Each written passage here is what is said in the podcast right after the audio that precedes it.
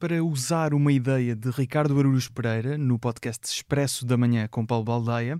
O humor negro resulta porque as pessoas que o fazem sabem que o que estão a dizer é inadmissível. E Paulo Almeida não faz apenas esse tipo de humor, mas deixa isso bem claro.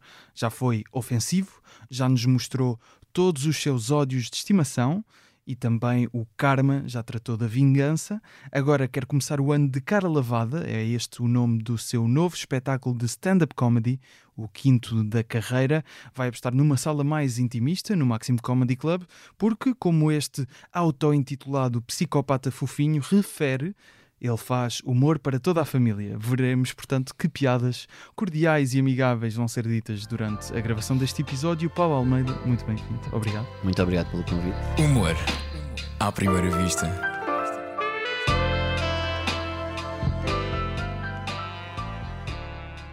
Eu usei esta expressão que eu sei que tu não gostas, humor negro, na introdução, ou pelo menos... Não é a única que te define? Acho Sim. que concordas com isso? Sim, não é que eu não gosto. Obviamente que o humor negro também está relacionado comigo. É um dos estilos que eu faço. Obviamente não posso fugir a isso. Exato. Eu acho que serve... Dá jeito para contextualizar de alguma forma também Sim. algum do teu humor, não é? Como é óbvio. E depois cada pessoa acaba por ter a sua interpretação do que será o humor negro na sua generalidade. Os nomes dos teus espetáculos, curiosamente referi aqui alguns, ajudam até a ilustrar bastante bem o teu tipo de humor. Sim. Tens o ofensivo, o karma, o ódio de estimação. Cara lavada é, curiosamente, o nome que se destaca por ser o odd one out, o que está estranho no meio desse grupo, não é? O que é que vais mostrar diferente neste solo? Vais tirar a sujidade da cara e vais aparecer de cara lavada, é isso? Sim, sujidade é uma boa maneira de vermos as coisas, ok. Mas sim, não, a ideia é mesmo essa, é quebrar, tentar quebrar, não na totalidade com o que eu fiz até agora, mas senti que estava na altura de passado 2 anos de lançar um solo novo e de voltar à estrada depois de tudo isto que aconteceu. Da pandemia e estarmos em confinamento e eu ter também lidado com muitas mudanças e muitas coisas que aconteceram a nível pessoal. De facto, fazer isso é voltar à estrada de cara lavada com coisas diferentes, com ângulos diferentes, para tentar quebrar um bocadinho também com essa ideia que ainda continua a estar associada a mim, de ser só o gajo do humor negro e do chavardeira e de coisas mais agressivas. Então, isto agora é mais confessional? O karma já foi um bocado confessional e um bocadinho o ódio de estimação também já teve um bocadinho disso, mas acho que o cara lavado é capaz de ser aquele em que eu estou mais de peito aberto e a falar só praticamente 100% de coisas sobre mim, sobre a minha vida e o que é que me aconteceu, okay. sobretudo nestes últimos 2 anos. O que é que te fez ir para esse caminho? Já notaste uma pequena direção, já mudaste um pouco a direção nesses 2 últimos solos? O karma e o ódio de estimação, porque é que neste viras mesmo o volante todo, vais por aí, sobre ti? Sabes que eu não peguei no carro, até porque eu não tenho carta. Pois é, estou a usar uma metáfora péssima. É triste. Desculpa, não Sim. era. Mas eu percebi logo que ias a tocar na ferida, rodar, estás a ver como o Nicolas Cage faz no face-off, rodas e se puxas para deixar cicatriz. Não era esse o objetivo, peço desculpa. Mas a ideia, tipo, eu não fui para isto. Quando eu começo a escrever alguma coisa, eu não digo... Olha, vai ser só isto, vai ser esta direção, vai certo. Ser totalmente assim. Foi simplesmente algo que aconteceu, porque lá está, eu acho que aconteceram mesmo muitas coisas nestes últimos 2 anos e obrigaram-me quase a pegar em folhas no computador e agora tenho mesmo que falar sobre isto, sobre tudo isto, e é tipo quase terapêutico mandar tudo aquilo cá para fora e encerrar aquele capítulo destes últimos 2 anos e lá está, sair de cara lavada depois daquilo tudo e ok... Isto já está aqui posto de parte, vamos avançar. Nos teus anteriores solos, tu não sentias essa necessidade de, às vezes, certas situações que te aconteciam ias guardando, não demonstravas em palco? Sempre tive uma parte dos espetáculos em que eu partilhava coisas minhas, certo. E lá está, como tu estás a dizer, isso já estava a acontecer nos últimos solos e cada vez mais, mas eu sentia que tinha uma parte ainda que, pá, não quero falar só sobre histórias pessoais, vou falar aqui, vou abordar uma temática ou vou fazer piadas sobre este tema ou aquele tema, e então... Tentava equilibrar um bocadinho mais os espetáculos também, percentualmente, com vários tipos de pecados dentro do próprio espetáculo. Mas neste, é isso. Acho que não, se calhar vou ter ali 1 ou 2 pecados em que se calhar vou abordar mais a temática A ou B, mas no fundo, quando sairmos dali, vai ser mesmo quase praticamente 1 hora de... Ok, é isto, foi isto. Foi isto que aconteceu, não é? Yeah. Essa viragem, tu sentes também que eu pelo menos sinto como espectador que aconteceu um bocado no meio da comédia em geral. Em termos de stand-up, eu acho que as pessoas notam que está a acontecer um efeito de... abrem-se mais em palco, falam mais sobre si. Vês isso também nos teus comediantes? Sim, nos comediantes que observo? Imagina, sempre foi algo que eu gostei, os comediantes que eu sigo mais e que sempre acompanhei, sempre foi isso que eu mais gostei de ver neles. Gosto de ouvir falar sobre eles próprios, gosto de... Imagina, para mim o bom stand-up é... alguém tem que pensar que eu ia passar por aquela sala de teatro, de repente, olha, está aqui este gajo a atuar, vou entrar lá dentro, né? E vou ficar ali sentado e tenho que dar a ideia que a pessoa que está do outro lado de repente fez o mesmo também. E a passar e disse, olha, quero partilhar agora aqui 15, 20 minutos, uma hora da minha vida, e tem que parecer que é uma coisa totalmente natural e que alguém decidiu partilhar naquele dia, estás a ver? Uhum. E é isso que eu gosto, e é se calhar isso que também vai acontecer mais agora aqui no Cara Lavada, é mesmo de partilha, vai haver mesmo partilha em palco e se calhar mesmo puxando pessoas para partilhar também comigo. Okay. Portanto, yeah, é isso. Mas sim, voltando sim. À tua questão, acho que sim, acho que é uma coisa que está a acontecer cada vez mais. Acho que as pessoas, os comediantes estão a ter menos medo de se expor, porque eu acho que também havia esse receio muitas vezes de, ok, se calhar não vou dar tudo, não vou mostrar tudo da minha vida, se calhar não tenho coragem ainda de partilhar esta história, isto que aconteceu, esta fase da minha vida. E eu acho que as pessoas, os comediantes e o próprio público também se sente mais... acho que as redes sociais também vieram trazer um bocadinho disso. Como as redes sociais, as pessoas já sentem que somos todos amigos, apesar de não sermos amigos. Uhum. Eu acho que se calhar agora começa a haver mais abertura para partilhar mais coisas. E por isso também uma sala mais pequena, mais intimista? Sim. Eu já não fazia... Eu faço... E diga-se que é o Maxime Comedy Club em Lisboa, que sim, para já será serão só isso. 100 lugares à volta disso. Sim. Vai ser o formato de Luis CK, ou seja, vão meter só cadeiras a preencher o espaço todo, sem mesas, é isso? Sim. Vão haver mesas também, não vai ser só mesas, mas vão haver também mesas, mas a ideia será essa, sim. Eu já não fazia... Eu faço sempre mini tours durante o ano de bares, sobretudo na Zona Norte, que adoro fazer esse circuito de bares lá por cima, mas em solos já não fazia isto há, se calhar nunca, porque nunca acabei por fazer isto, mesmo logo desde o primeiro do Psicómico, comecei logo Vilaré logo, tipo, claro, de início, mas sentia que precisava disto, até porque este espetáculo, como tu dizes, também é mais intimista e eu precisava de sentir o público mesmo ali à minha frente, porque vai haver mesmo esta partilha, não só minha, espero que também da parte do público em algumas partes. E por agora apenas 2 datas estão anunciadas, uma já escutada no Maxime, e já uma data extra, mas vais na mesma andar pelo país à procura de salas como esta, mais intimistas, mais pequenas, ou que também queres fazer em teatro? Para já a ideia será só essa, nós focámos só em fazer primeiro em Lisboa, testar, até porque eu já não estou... na estrada, já não estou em palco há muito tempo, portanto queria testar também o voltar, estás a ver? Mas obviamente queria que fosse em salas pequenas e a ideia é essa, é depois de sairmos de Lisboa, arrancarmos para o Porto e depois a partir daí vamos lançando à medida também que as pessoas vão pedindo. Que constrangimentos, ou melhor, também pode ter vantagens, estares a fazer numa sala mais pequena, mas obviamente... Se tu ao longo da tua carreira pensaste em espetáculos para serem apresentados em teatros, às vezes até tinhas imagens a passar, certos conteúdos de vídeo, ou letras de canções, agora tens mais restrições a pensar na forma como vais apresentar o espetáculo. Que é old school, é microfone, tripé e vamos embora. Não há grandes invenções zero, a nível de produção então. É isso. É uma coisa... Vai ser mesmo o meu espetáculo, e agora ainda bem que falaste nisso, tipo, em todos os espetáculos, alguns em mais, outros menos, mas tiveram sempre todos uma componente audiovisual, porque eu acho que também fazia, se calhar, sentido naquela altura eu fazer aquilo também, e era o que mais me apetecia fazer, e eu lembro-me, acho que o Psicómico, pá, eu não quero estar aqui a enganar-me, mas provavelmente foi dos primeiros espetáculos de stand-up em Portugal que teve tanto componente... Já tinhas nessa altura. Sim. Então fez sentido eu fazer aquilo e depois nos próximos também. Mas agora... Este fez sentido exatamente o contrário, então vai ser mesmo voltar às origens, é microfone, tripé, uma luz a apontar e vamos embora, sem adereço, sem palco, sem nada. O que é que isso te dá de diferente como comediante? Porque já fazes isto há muitos anos, isto já é o 5º solo na carreira, já fazias antes, embora se calhar não stand-up a solo, tiveste vários espetáculos com o Rui Cruz, Curto-Circuito, etc. O que é que isto traz de diferente, voltar um bocado às origens? dá-me algum cagaço também, estás a ver? Porque é voltar a estar ali sem apoio. Mas é isso que eu também mais gosto no stand-up. É, se aquilo corre bem, fui eu.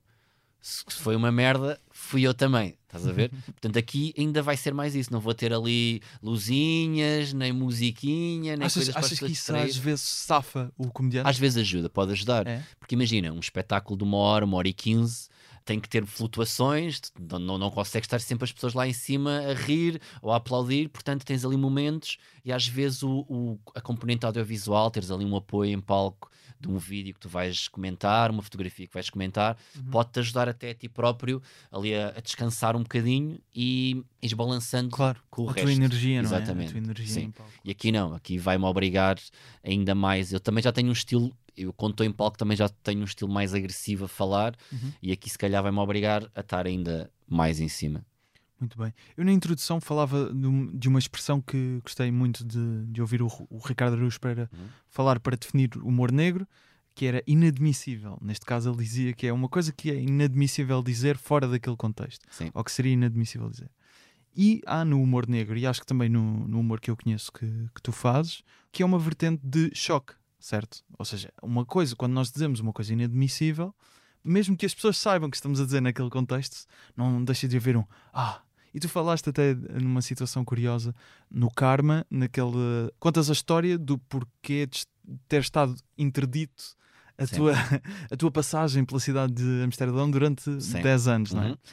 E dizias que gostavas tanto de ver o riso das pessoas naquele momento, como também o choque de algumas quando viam as provas da tua história, não é? Qual é que é o valor do choque nesta questão do humor, principalmente no humor negro? Pá, eu quando faço alguma coisa nunca o faço a pensar isto vai chocar. Eu, para mim a cena, eu só faço alguma piada quando sei que vai provocar o riso. Para mim, se uma pessoa se rir, o objetivo já foi cumprido. Pá, obviamente que vai chocar pessoas. O choque pode funcionar muitas vezes como uma punchline. Nessa história que estás a contar, que estamos agora a falar de Amsterdão, eu experimentei fazer aquilo só em bares para testar a história, e quando eu não mostrava a prova no final, as pessoas não acreditavam. E sentia sempre ok, isto se calhar, não sei se isto aconteceu mesmo, não sei. Quando eu comecei a mostrar aquilo com a prova, aí sim já as pessoas já vinham... é isto? Certo. Mas havia essa mistura sempre de choque, mas depois com riso e aplausos, e depois a partir daí a pessoa já não conseguia sair dali, continuava em choque a pensar, a tentar raciocinar e a pensar, porra, como é que esta porcaria aconteceu mesmo, estás a ver?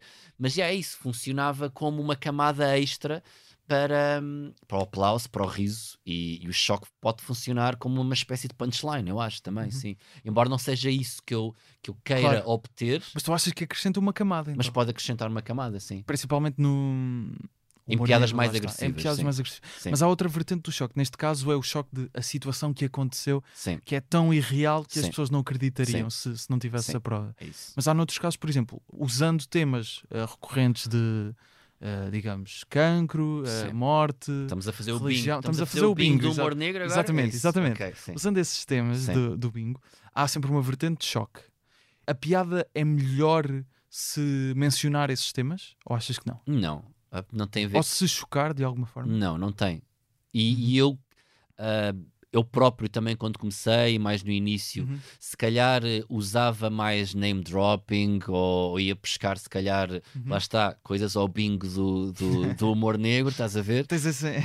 Tinha ali tal. Não tinha isto, né? Obviamente, mas é uma forma de falarmos sobre isso. Sim. Mas eu cada vez tento fazer menos isso, porque se calhar muitas vezes pode ser... Cais num facilitismo. É isso, sim. E eu quero cada vez menos fugir disso, estás a ver? E porque, pá, eu às vezes falo disto com amigos mais próximos. Estavas a falar do Rui Cruz, que é tipo um dos meus melhores amigos, e nós já fizemos centenas de espetáculos juntos, e nós às vezes brincávamos sobre a diferença que nós achamos que existe neste tipo de humor, porque eu acho que pode haver humor negro e humor negrais. E o humor negrais é simplesmente isso, é chocar por chocar, estás a ver? E eu acho que houve um boom do humor negrais, não só, já não tanto nestes últimos anos, mas se calhar há 2, 3, 4 anos, quando se começou a ver que o humor negro estava a ter mais palco em Portugal e estava a ter um boom maior, começou a haver muita malta nova a aparecer. e não estavam tanto a entrar pelo humor negro, mas pelo humor negrais do choque, pelo choque. E como é que definirias a barreira? Como é que apontarias de este aqui está naquele lado de humor de negrais e este é o humor negro? Porque isso, eu acho que isso é às vezes difícil de perceber, não é? Sim, eu acho que tu consegues... Eu não te consigo dar exemplos práticos. Não precisas dar, mas ou seja, na tua opinião, quando vês também, riste de certeza com pessoas que fazem esse tipo de humor. Rimo de outra maneira, sim. Mas rio, sim, pronto. Sim. Mas qual é que dirias que é... O que é que separa esses dois tipos de humor? Porque isso é... eu acho isso interessante. Lá está, voltamos sempre à subjetividade, não é? Sim. Mas é interessante perceber o que é que para uma pessoa que faz esse tipo de comédia também, o que é que para ti era algo que tu não dirias. Epá, sei lá, eu não te consigo dar um exemplo agora assim de repente, mas é quase dizer, sei lá, pá, vou exagerar bué sem ter sequer piada, não é? Vamos. É tipo dizer, pá, e esta garrafa, cancro. Certo. Pronto. Só mencionar, não é? Então, tipo, é um name drop de uma doença, só sem ter qualquer contexto, estás a ver? Certo. Pá, eu já vi isto acontecer dezenas e dezenas de vezes. E atenção, eu não estou a dizer que tudo aquilo que eu faço pode ser considerado humor negro ou humor agressivo. Já falhei imensas vezes, como acho que qualquer pessoa que está nesta área falha, não é? Claro que sim. Isto é, o humor é sempre tentativa e erro, não é?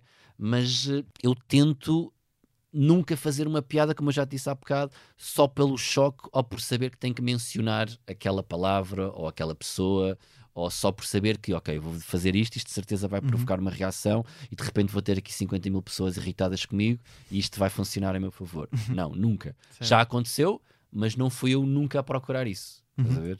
Também mencionámos, às vezes, aquele bingo do humor negro. Ótima expressão, já agora. E... vou patentear isto. Se calhar há um jogo que eu posso... vou ter a Mattel, ou que a Concentra. No próximo Natal vai estar à venda o bingo do humor negro. Sim? Exatamente. O Salvador fez um, o Nuno Marco fez um. Eu vou fazer o meu próprio. O bingo do humor negro por Paulo Almeida. Isto para perguntar. Tu sentes que esse facilitismo existe mais neste tipo de humor? Exatamente por, se calhar, já pensarmos às vezes num padrão? Eu acho que pode haver. Acho que é mais fácil cair na tentação desse facilitismo. Acho que é mais fácil porque são punches que mais rapidamente tu podes chegar lá e sem teres que pensar tanto ou não queres trabalhar tanto para chegar a uma punch melhor. E se calhar, sim, aí concordo contigo, pode haver mais facilitismo em algumas partes. Sim. E isso do ponto de vista da criação de texto, no teu caso, tens que ter... não diria filtros maiores, mas estás mais preocupado em não cair nesse facilitismo porque percebes que as outras pessoas vão perceber que é uma coisa imediata, que é uma coisa fácil. Acho que não tem a ver com eu próprio criar filtros, é eu próprio, independentemente do tipo, se calhar, não é? Independentemente do tipo de humor que eu possa fazer aqui ou ali, é eu próprio também querer trabalhar mais e obrigar-me a trabalhar mais, porque é tentar. Pá, há um comediante, um dos meus comediantes favoritos, que é o Jazz and League, que é se calhar o melhor gajo do mundo a fazer isto, que é ele começa a apontar para a esquerda e mesmo quando estás a chegar à esquerda ele puxa do travão de mão e vais para a direita. Exato. Estás a ver? E eu acho que é almejar para isto, é tentar chegar a isto, é tentar levar as pessoas ao máximo para um lado e depois tentar tirar-lhes o chão e de repente estamos a puxá-los para o outro. E eu acho que isto é aplicável a qualquer tipo de humor, não só no meu. Muito bem. O Ricardo Aruz Pereira, no episódio que eu referi, dizia também que o humor negro faz pouco do sentimentalismo. Esta era a definição que ele dava. Tu concordas com isso? Porque foi de facto, gostei bastante da intervenção dele, já agora, pronto, claro. Mas isto é uma perspectiva interessante que eu acho que as pessoas por vezes focam-se às vezes no que mencionamos ou no que mencionas nas piadas e não tanto do que é que elas estão realmente a dizer, não é? Desculpa. Não, diz. Há um exemplo do Jim Jefferies, ele deu uma entrevista uma vez. Aliás, ele até fala nisto num dos espetáculos, que quando um humorista que faz piadas mais agressivas é retirado completamente de contexto, ele é apenas uma besta de merda. Porque, tipo, o Jefferies até estava a falar no sentido em que ele tinha feito um beat sobre a violação e sobre o Bill Cosby. Certo. Pronto. Que vai voltar como? Sim, não sei. Eu quero ver como é que ele vai voltar, bizarro. Mas não sei como é que ele vai... Isto vai acontecer. É o comeback mais estranho. Para quem não está a par, Bill Cosby, um dos maiores humoristas americanos na sua geração. E também um dos maiores violadores. Exatamente. Provado, não é? Sim. Foi condenado. Se ele tivesse um bingo da violação, ele tinha atingido também. Exato. E agora quer voltar e fazer uma tour, acho que este ano, não é? Sim, acho que mais para o final do ano. já se fala nisso no meio da comédia norte-americana. Mas estavas a dizer. Mas sim, e o Jefferies diz que para aí nos primeiros 3 ou 4 espetáculos que ele fez, houve uma jornalista na Austrália que foi ver o espetáculo dele e depois fez uma crítica ao espetáculo em que apenas tirou, tipo, escreveu as piadas dele e depois pôs aquilo tipo, na primeira página do jornal. E quem leu aquilo, o próprio Jefferies, quando foi pegar naquilo, pensou: este gajo é um nojento, meu, é um gajo que defende a violação, estás a ver? Claro. Pá, e é isso, acho que é quando tu retiras as coisas de contexto e sobretudo no humor, e acho que sobretudo no humor mais agressivo, se tu fores só transcrever muitas piadas que eu possa ter dito também eu próprio num espetáculo de stand-up, transcreveres aquilo sem contexto absolutamente nenhum. Pá, eu sou apenas uma besta nojenta que deveria morrer. Concordo. Não, mas há aqui esta parte do sentimentalismo é que se calhar me puxou para uma perspectiva nova. Como é que o humor negro se relaciona com o sentimentalismo? Já tinhas pensado sequer nisto? Eu achei isto um bocado fascinante. Por acaso nunca tinha pensado sobre isso, mas eu próprio falo às vezes de coisas mais ligadas ao coração, coisas que me aconteceram, obviamente sobre a minha perspectiva, se calhar mais agressiva ou a forma como eu abordo as questões, mas... Faz pouco do sentimentalismo, ou seja, das pessoas de alguma forma se preocupam com certos temas que vêm como protegidos ou sagrados. Ah, estás a falar nesse... Eu acho que é nesse sentido. Ah, mais nesse sentido? Eu acho que é nesse sentido que ele quer dizer. Aí sim, eu acho que não há vacas sagradas. Acho que nunca houve vacas sagradas no humor, não é? Faz pouco do sentimentalismo, ou seja, as pessoas são demasiado apegadas às vezes a um certo tema. Ok. As pessoas estão... Ok, já estou a perceber. Gozam com esse tema. Ok, sim. Será que ele é só mais um tema? Sim, mas eu acho que isso não deve estar só associado a um humor negro, a um humor mais agressivo. Eu acho que qualquer humor... Pá, até comédia de improviso, humor físico, tu podes pegar em qualquer coisa, pelo menos deverias poder pegar em qualquer coisa, e se calhar sim, aí concordo se calhar com o Ricardo, no sentido em que o humor mais agressivo se calhar põe-se mais a nu, porque não há tantos pruridos em mexer, seja no que for, a tocar seja no que for, a ir brincar com a pessoa A, B, C ou D, se calhar aí não tem tanto a ver com o tipo de humor, mais se calhar com o humorista que o faz também, porque se calhar há humoristas que têm mais receio de tocar em temas, não tanto por fazerem um humor A, B ou C, mas mais porque se calhar não querem ir mexer naquele tipo de coisas. Quando tu começaste a fazer stand-up comedy, já estavas na comédia, mas quando começaste a fazer stand-up como Paulo Almeida, tu já tinhas esta questão de agressividade ou humor negro, ou o que quisermos chamar? Ou tu, por exemplo, houve uma noite em que foste agora vou ser o Seinfeld? Nunca aconteceu. Sempre foi aquilo que eu mais gostei de fazer e de ver, estás a ver? O próprio Grozny, quando eu comecei a fazer o Grozny... Que era a personagem que fazias no Curto-Circuito. Sim, e eu no início comecei a fazer stand-up só em personagem, em Grozny. Mas o próprio Grozny já tinha ali lives de piadas mais agressivas, mesmo quando eu fazia no Curto-Circuito já tinha ali alguns temas mais agressivos, então foi uma transição natural quando passei para Paulo Almeida começar a entrar também por aí, porque de facto era aquilo que eu mais gostava de ver e era aquilo que eu mais gostava de fazer também. Tu falaste de uma questão que é, não sei se mencionaste alvos, mas ou seja, quando fazemos humor e mencionamos pessoas... se estas pessoas se sentirem ofendidas, tu tinhas um bocado isso com o ódio de estimação. E como, por exemplo, existe a Joana Marques no Extremamente Desagradável, são 2 casos no nosso humor nacional.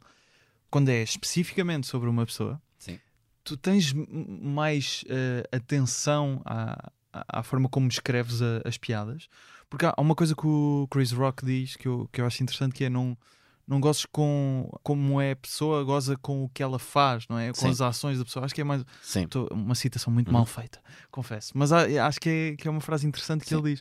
Tu tens mais, não quero dizer um cuidado extra, mas tomas mais atenção quando estás a escrever textos que são dirigidos claramente todos a uma pessoa. É diferente a forma de escrever stand-up e escreveres uma coisa como eu escrevi ódio de estimação, como já fiz imensos roasts. A forma de escrever é diferente, porque se tu o ódio de estimação no fundo é um roast online, mas acaba por ser um espetáculo, tem um contexto diferente. Mas estou a falar não estou a falar do espetáculo do ódio de estimação, estou a falar mais dos vídeos, que estavas a comparar. Mas sim, a ideia é assim, quando eu fazia ódio de estimação online, tinha a componente vídeo em que eu estava a comentar coisas que estavam a aparecer, não é? Mas tentava obviamente não ir pela, olha, ele tem um olho maior que o outro, tem uma orelha, é tentar mais isso, é tentar brincar ou ridicularizar mais as ações daquela pessoa em particular. E eu acho que não acontece a mesma coisa quando fazemos, escrevemos para um roast, porque quando tu fazes piadas para um roast, tens que fazer piadas que o grande público ou o público que está a ver todo conheça o contexto. Não é? E obviamente tu olhas para a pessoa e consegues ver se ela é mais baixa, se é mais alta, e aí toda a gente consegue ver isso, mas se calhar tens que ir buscar coisas, obrigar-te a escrever sobre o que aquela pessoa fez de forma a que, toda a gente consiga ir perceber aquilo que estás a dizer, como é óbvio. Mas eu até estava a pensar noutra, comparando às vezes beats que tu podes ter, por exemplo, vamos pensar no, falavas do funk brasileiro no Karma. Isso, digamos que há pessoas que podem se sentir ofendidas com gozares com o funk brasileiro, ainda bem, porque essas pessoas também não interessam na nossa vida, não é? Pronto, mas depois a questão é, quando estás a escrever esse texto, ou quando estás a escrever um texto, seja para um roast ou para um vídeo online sobre uma pessoa em específico, tu tens mais cuidado com este texto? Ou não? Não tenho particularmente mais cuidado, tipo, porque se eu decidi falar sobre aquela pessoa, é porque eu achei que aquela pessoa tinha material para eu poder brincar ou poder fazer piadas. Não vou ter mais cuidado por saber que é uma pessoa real e não é o funk brasileiro, não é? Certo. Às vezes são tão ridículos um como é o outro, estás a ver? Mas ok, a única diferença aqui é, quando estamos a falar de uma pessoa que existe, essa pessoa que existe vai poder ficar ofendida com aquilo que eu fiz, com aquilo que eu falei sobre ela. Os amigos dessa pessoa, a família dessa pessoa, eles vão poder ficar ofendidos e chateados comigo. Estão totalmente no seu direito. O funk brasileiro não vai ficar ofendido comigo. O MC, o qualquer MC, coisa. O Ruizinho não vai ficar ofendido. Sim, pode ficar. Estava a pensar numa coisa que o Gregório do Vivia disse quando entrevistei aqui. Ele estava a falar na altura na Joacine, obviamente a questão da gaguez. Ele estava a dizer, por exemplo, o Ricardo Barros Pereira no programa, eles não gozaram com... Gozaram, podem ter feito pouco ou feito humor sobre a Joacine, mas não gozaram concretamente com a gaguez. Sim. Isso era, por exemplo, para ti um limite? De, ok, esta pessoa é gaga, não vou gozar com ela. Então, porque é que haveria de ser um limite? Mas, eu compreendo o que estás a dizer. Porque é a questão, do Chris Rock. Lá está. É o mais fácil. Com o que a pessoa é, goza com o que ela faz. Podes gozar com o facto dela ser gaga se houver alguma situação em que a gaguez dela tenha provocado uma situação para além só da gaguez. Okay? Acho que aí tu podes usar. Dizer só que ela é gaga só por ser gaga, isso não tem piada nenhuma. Não é? Portanto, se ela na sua gaguez tivesse feito ou dito alguma coisa que foi exponenciada por causa da gaguez, acho que aí poderias usar. A gaguez só por si, acho que não faz sentido também. Claro que sim. Mas tens uma história com Hermano José, certo? Sim. Porque eu percebi. Porque o que já contaste é que foi num evento ou num concurso organizado de alguma forma por ele, que começaste a fazer stand-up como Paulo Almeida, é isso? Sim. Qual é que é essa história? Pá, basicamente foi, eu estava no início mesmo, estava no curto-circuito ainda a fazer o Grozny, e eu tinha-me inscrito num concurso de stand-up organizado por ele, no que chamava-se Café Café, ali perto das docas, em Alcântara. E era um concurso de stand-up em que acabou por ganhar o Pedro Rodrigues Silva. Foi o vencedor desse concurso. Faz o Private Joke. Faz o Private Joke, exatamente. Podcast Private Joke. Sim. Claro. Eu passei as duas primeiras eliminatórias em Grozny e depois quando cheguei à meia final não passei e o Hermano veio ter comigo no final e disse, pá, gostei do que tu fizeste, foi ótimo, mas tens de começar a ter consciência de que isto não te vai aguentar uma carreira a fazer stand-up sempre em personagem, porque vai chegar uma altura em que isto vai começar a limitar. E pá, aquilo entrou-me na cabeça e obviamente fazia todo o sentido. E Hermano José foi de alguma forma responsável por começares a fazer stand-up como Paulo Almeida, então? Sim, acho que pode ter sido tipo o rastilho que me fez começar a olhar para querer começar a fazer outras coisas em nome próprio. Já lhe agradeceste? Acho que não. Obrigado, Hermano. Ele obviamente está a ouvir o que nós estamos a dizer neste momento, claro, e ele vai ficar neste momento muito agradecido. É um ser omnipresente e omnipotente, como sabemos. Sim. Tens alguma história de já teres conhecido assim, uma pessoa que te fascinava de alguma forma e que foi assim, uma situação estranha ao conheceres? Seja humorista estrangeiro, português, não humorista? Pá, pessoalmente acho que nunca conheci assim ninguém que me fascina a nível do humor, ok, daqueles grandes. Já tive a ver espetáculos deles mesmo frente a frente, praticamente, mas ter conhecido, não. Pá, porque eu acho que há essa cena também de não conhecermos os nossos heróis, né? Pode acontecer. Claro. E também nunca se proporcionou, obviamente, mas não, eu não sou daqueles gajos chatos de... Não és? Não. Não, mas não tens esse...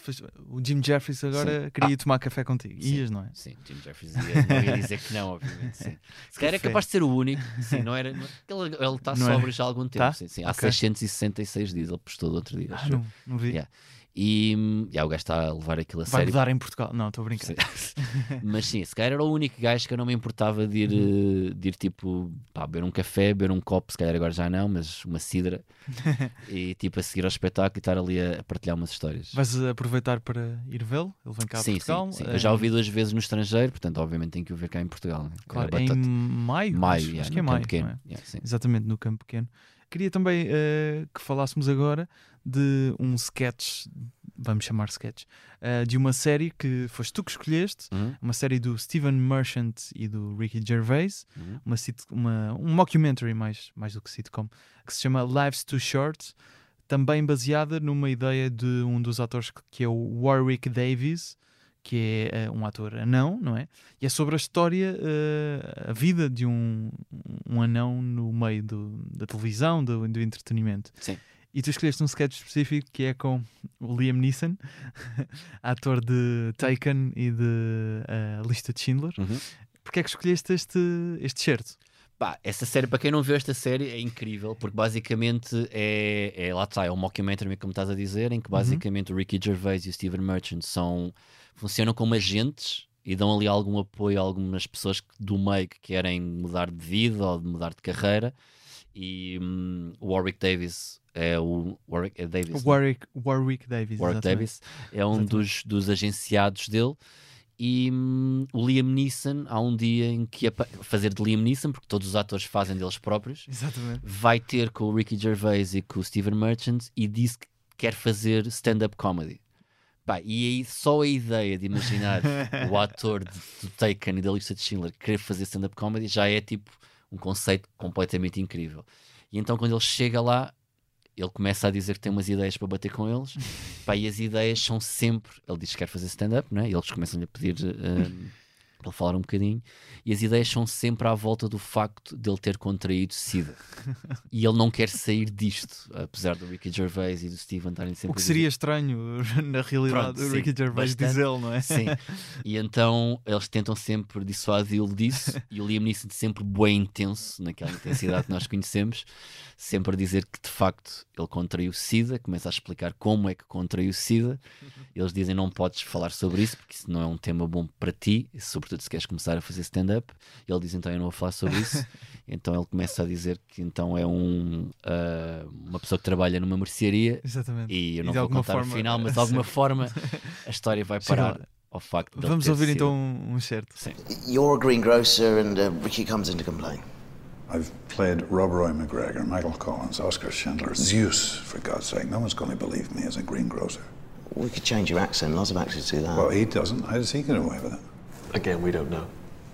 Let's just do our own accents and get this done, shall we? Okay, greengrocer. Tring. We're closed. I think the shop has to be opened for us to do the sketch. Okay. Sorry. Tring. Yes. I'd like to make a complaint. I bought some fruit here yesterday and when I got home some of it was rotten. That's not my fault. Well, you know, it's your shop and it was sold on your premises, so... I wasn't here. It doesn't matter, you know, you've got to... I was at the doctor's. Okay. I've got AIDS. Thought you might have. Yep, that's it. That's really good. Yeah, no... You're gonna storm it, boy. Okay, brilliant. Curiosamente, este mockumentary não é daquelas criações do Gervais e do Steven Merchant que nós referimos logo à primeira, acho eu, porque eu confesso que nunca vi, mas já tinha visto este clipe e outros que às vezes circulam assim, ficam virais em redes sociais. Isto em termos de coisas que já viste do Gervais, é das tuas referências? Pá, não é o meu favorito, eu acho que ainda gosto mais do Extras. okay, do que do Lives Too Short, mas sim, mas está ali no top 3 tá, das coisas que eu mais gosto dele. Sim. Não sei onde é que se poderá ver isto hoje, mas... Eu acho que ele está... Há clipes no YouTube. Sim, não é? YouTube consegues ver pelo menos as melhores coisas, sim. Por acaso não sei se isto está sequer... porque as coisas dele, normalmente as coisas para trás não estão em nenhum serviço de streaming. Pois. Consegues encontrar online, de forma legal, pagar. O resto... Que é uma coisa que acontece, não é? Acontece às vezes sempre, como é óbvio. Temos que pagar por coisas. Que é o que é horrível, não é? Mas falaste já do Jazz and League, do Gervais... Quem é que, assim, e até porque falámos de um registro mais convencional, quem é que tem fascinado mais nos últimos anos? O Jefferies, o Luis CK, sei lá, da malta mais nova, está-me a faltar agora o nome dele, pá, que trabalhava com o Chris Rock. Trabalhava com o Chris Rock? Eu não ia dizer Dave Chappelle, embora eles agora... Não, com o Dave Chappelle, desculpa, com o Dave Chappelle, que escrevia com ele, que escreveu... o Neil Brennan. Neil Brennan, pá, adoro o Neil Brennan, muito forte. Exato. Pá, isso tem sido... Ainda não vi o último solo dele. Também não vi. Também não vi. Netflix. Sim, yeah, sim. Já recomendaram, ainda não fui ver, sendo que o primeiro Free Mics já de há uns anos era incrível. Pá, é fora de tudo, conceito incrível. E entra neste registro, não é? Sim. Entra neste registro. Sim. E ele, este aqui acho que é Blocks, não é? Esqueci uma coisa. Sim. Está na Netflix. Gosto muito da Taylor Tomlinson. Sim, muito gosto do estilo dela. Pá, acho que sim, de stand-up, acho que são estes os nomes aqueles nomes que eu tenho obrigatoriamente, sempre que sai alguma coisa, vou sempre ver. Vais sempre ver. E em Portugal? Quem é que novos nomes conheces? Pá, eu vou-te confessar uma cena. Eu afastei-me das redes sociais nos últimos, se calhar, 2-3 anos. E nomes novos só quando vou a comedy clubs em Lisboa, ou quando vou ver malta ao Porto e estou lá a fazer espetáculos, e aí vou apanhando pessoas novas que estão a surgir incríveis. Acho que esta geração nova agora, com a abertura de novos espaços para poderem estar a testar material e estarem ali todas as noites a meter, acho que há muita malta nova que vai aparecer e vai se ingrar e vai ficar cá durante muitos anos.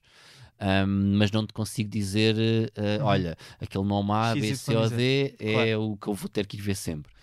E isso levanta-me uma questão, que é, tu começaste na comédia já há muito tempo, e agora estamos, nos últimos anos, num boom, claro, em termos de stand-up comedy, sítios para fazer, pessoas a fazer, coisas boas a aparecerem. Já há espaço para pessoas, porque antes o meio era muito, muito pequeno, já há espaço para pessoas viverem da comédia e não serem aqueles nomes reconhecidíssimos que têm séries na televisão. Porque, por exemplo, acho que já falaste disso, tu tens um side job, não é? Aliás, tens um job e a comédia que acaba por ser... Já tive várias fases. Já foi side job e depois dediquei-me a 100% à comédia. Tive quase 5 anos só a 100%, e depois voltou a ser 50-50. Mas há cada vez mais oportunidades para as pessoas aparecerem, mas é importante, pá, tal como acontece num desporto, que às vezes os putos pensam que 100% vão conseguir ser futebolistas profissionais e vão para o Al-Nassr ganhar 200 milhões por ano, né? Isso não acontece. Acho que em qualquer profissão, e sobretudo ligado às artes, é importante ter essa noção de que, muitos têm mais oportunidade agora para aparecer e para se mostrar, até sobretudo porque o YouTube, as redes sociais são ótimas plataformas para se mostrarem de formas que também não existiam anteriormente. Mas dizer que conseguem viver 100% super bem e desafogadas... Mas começa a aparecer ali uma classe média, ou não? Sim. Acho que sim. Sim, isso já se consegue.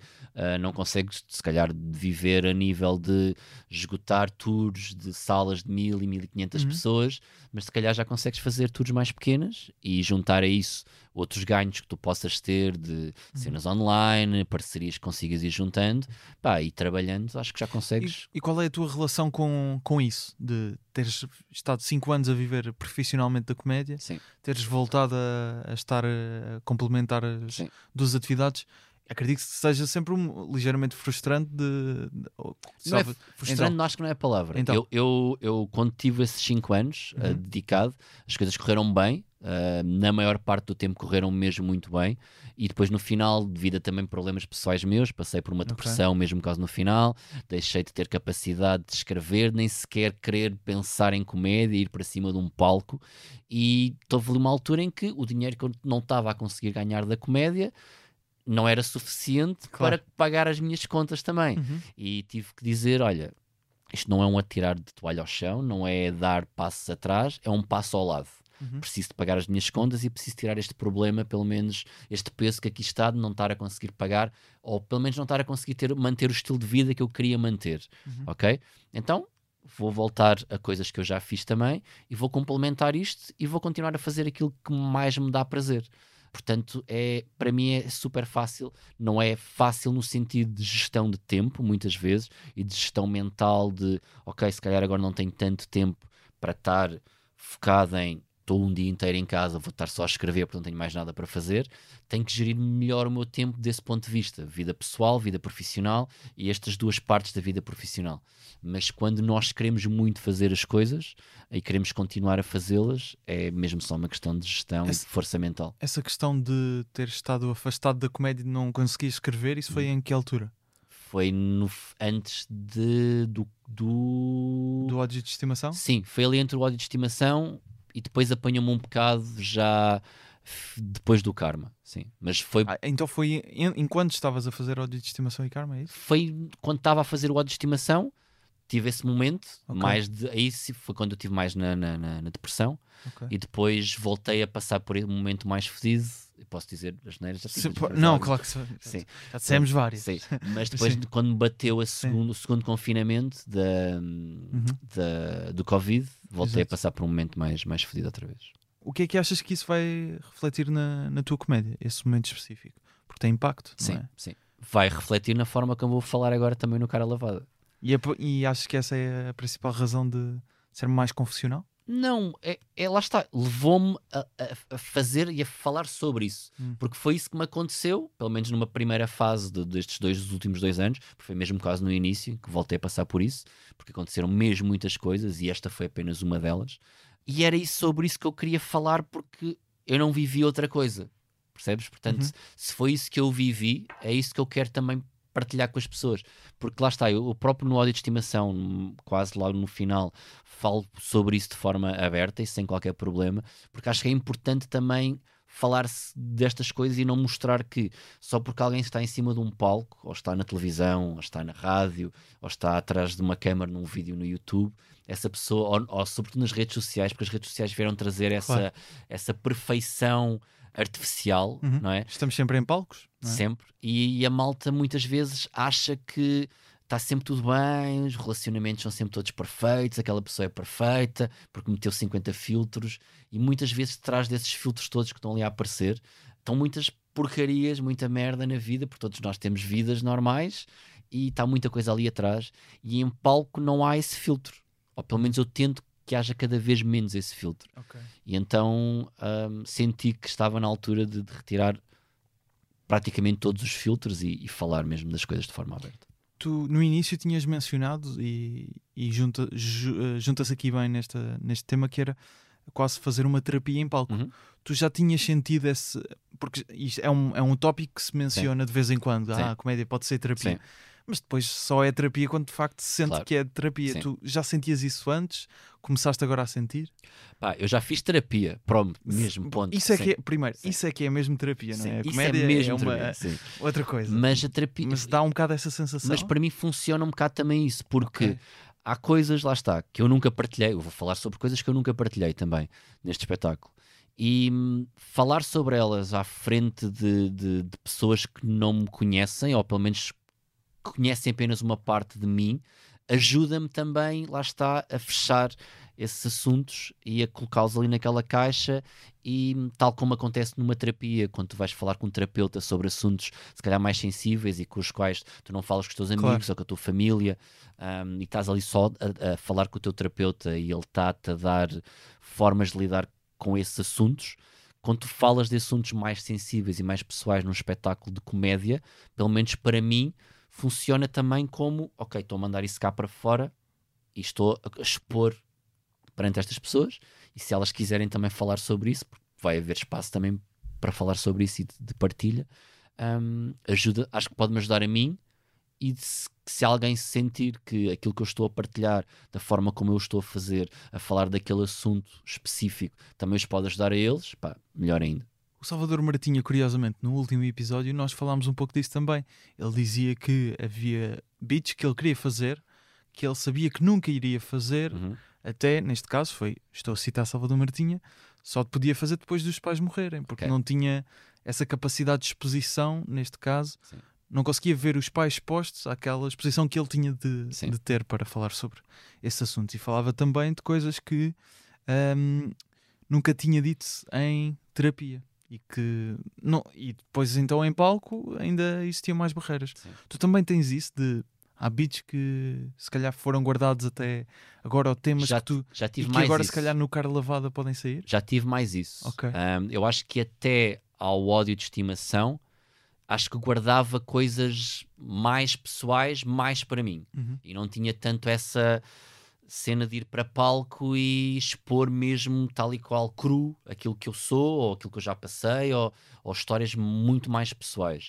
E acho que a partir do momento em que abri aí uma porta também, acho que senti que isso me fazia bem a mim também. E, e posso dizer, por exemplo, no áudio de estimação, recebia muito feedback positivo quando eu falava sobre essa fase mais lixada da minha vida, e pessoas que ficavam contentes por eu falar sobre isso, por eu mostrar também esse lado mais frágil, mais vulnerável. Uhum. Estás a ver? E isso também me ajudou a mim a dizer, pá, se calhar faz mesmo bem falar sobre isto e mandar abrir as portas e, uhum. e abrir mais essa temática. Portanto, sim, voltando à tua questão, acho que agora cada vez mais tenho mais facilidade em ir buscar temas e assuntos que se calhar eu não falaria antes. Nessa altura, no ódio de estimação, quando começas a ter esse feedback, porque a tua postura, ou se calhar a tua as pessoas olhavam para ti como... Uma besta de merda. A pessoa do humor negro, ou psicopata fofinho. A besta que deve morrer. Exatamente. Sim. Ou seja, ao verem isso em palco, sim, contraditório. Para algumas pessoas pode parecer, pá, esta pessoa tem sentimentos. O que é isto, não é? Mas eu acho como é que isso te fez sentir na altura? Fez-me sentir, não vou dizer que fez sentir bem, não foi o sentir bem ou mal, mas eu acho que foi bom mostrar esse outro lado, porque lá está, se calhar o que eu andava a cultivar há muito tempo, e fazia parte do meu personagem, porque nós todos temos um personagem em palco, ok? Pode ser percentualmente mais alto ou mais baixo, mas todos temos um personagem. Quem disser que não tem um personagem em palco, pelo menos um bocadinho, está a mentir. Todos temos, todos os humoristas têm um bocadinho de personagem em palco.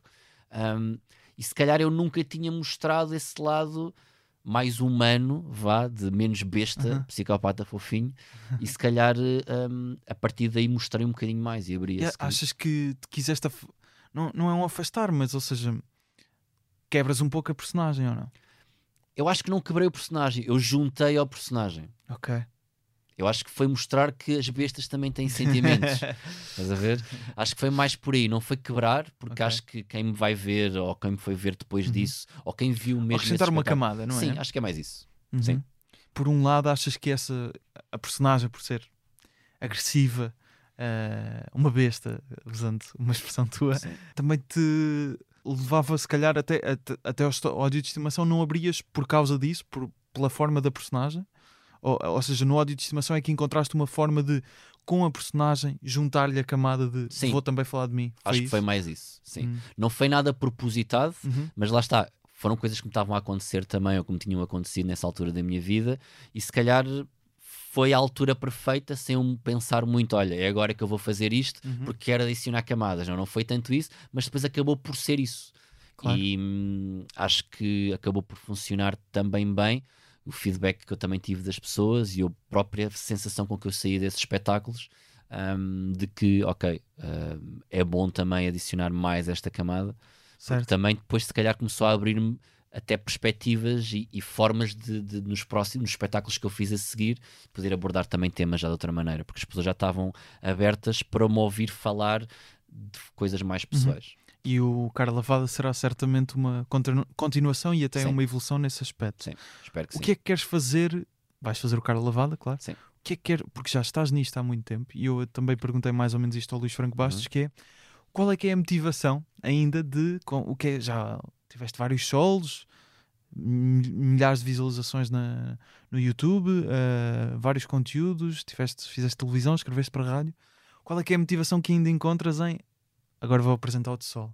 Agora vou fazer outra coisa. O que é que ainda há aí para... ouvir uma gargalhada. Eu digo isto é genuinamente verdade. O meu som favorito é o som de uma gargalhada. Ponto, mesmo. Já desde pequenino, que a minha mãe me dizia isto, tipo, que eu tinha uma reação diferente quando provocava uma gargalhada com alguma coisa que eu fazia, eu não era, nunca fui aquele puto palhaço.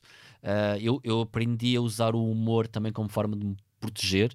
Eu sofri algum bullying na escola e a partir do momento em que eu comecei a descobrir que fazer rir quem não queria rir ou queria mexer mais comigo daquela ou daquela maneira, estás a ver? Começou-me a provocar alguma sensação também de poder. Fazer rir as pessoas conseguia modificar pensamentos e mudar a forma como se calhar também olhavam para mim, estás a ver? Uhum. Por isso é isso que me motiva, é arranjar formas diferentes de fazer rir e de fazer provocar, ouvir gargalhadas do outro lado, seja em palco, seja em formatos online, como algumas coisas que eu vou fazer também este ano. Sim, este ano vou lançar duas coisas novas que já eram para ter saído no ano passado e no ano anterior e que por motivos sobretudo ligados a isto, a não termos conseguido arranjar... Posso dizer, ligados a dinheiro. Não conseguimos juntar tudo o que era necessário, mas acho que finalmente as coisas já se estão a... É um conteúdo para YouTube? YouTube, duas coisas que serão diferentes e que serão coisas que acho que nunca ninguém me viu naquele tipo de formato. Ok. Acho que é uma coisa que eu vou fazer também para me desafiar a mim próprio. E vão estar a sair à medida que também vais publicando novas datas? É isso? Isto não tem data ainda prevista para sair. Okay. São coisas que não têm nada a ver com o stand-up. Okay? Okay.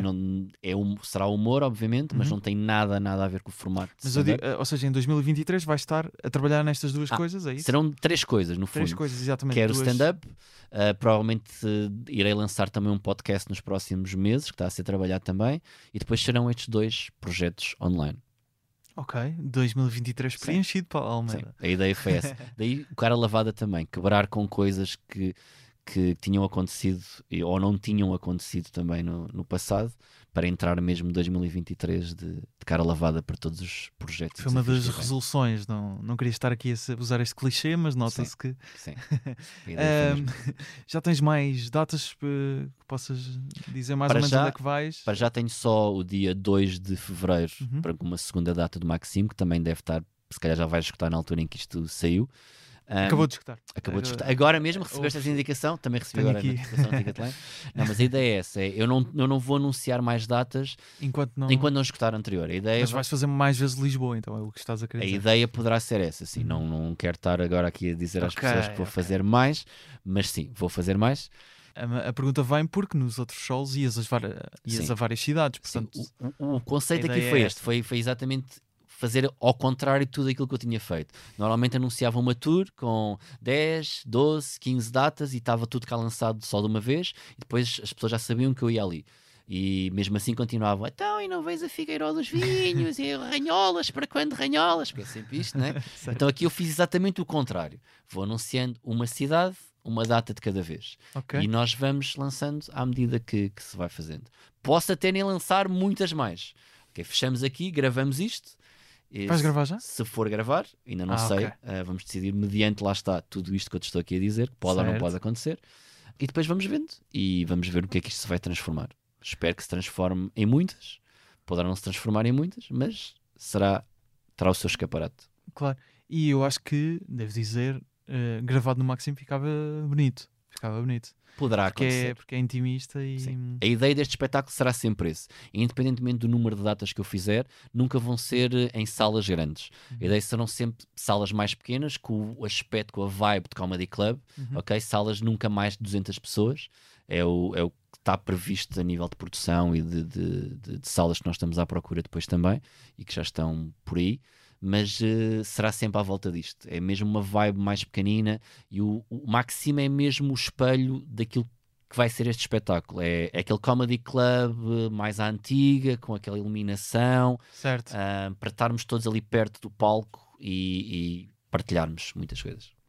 Paulo, muito obrigado e vamos terminar com mais um excerto da série Lives Too Short, disse bem? Disseste muito bem. Lives Too Short do Ricky Gervais e do Steven Merchant. Neste caso pode ser... qual é que prefere? Eu gosto muito do Johnny Depp também. Vamos ao Johnny Depp. Johnny Depp é fortíssimo também, não é? É o meu número 2. Vamos! Fortíssimo. Vamos! Paulo, muito obrigado. Obrigado pelo convite. Obrigado. Abraço. Sorry, have I done so much to offend you? What do you mean, like... trashing me in front of like 200 million people at the Golden Globes? It was a while ago. They were jokes, Johnny. I didn't... Oh, they were jokes? Yeah. You like jokes? Yes. Good. Because I actually got together with a few pals after the awards, and we wrote some jokes about you. And I want you to know this, and I'm going to carry this with you for the rest of your days. No one makes fun of Tim Allen on my watch and gets away with it. Don't say anything. Just keep that in you, okay? Here are my jokes. What is nastier than Ricky Gervais's jokes? His teeth. Why do people take an instant dislike to Ricky Gervais? Because it saves time. Why did Ricky Gervais do a series of audiobooks? So that the blind could hate him as well. Segue o Paulo Almeida no Instagram, em Insta Paulo Almeida, o podcast em humoraprimeira-vista.podcast, eu em Gustavo Rito Carvalho. As fotografias e o vídeo são do João Pedro Moraes, as ilustrações do Nuno Amaral, logótipo da Vanessa Garcia e do Nuno Amaral, jingles do Luís Batista e do Ruben de Freitas, com vozes do Rui Mirama e do Tiago Filipe. Há episódios quinzenalmente às quintas. Até um dia.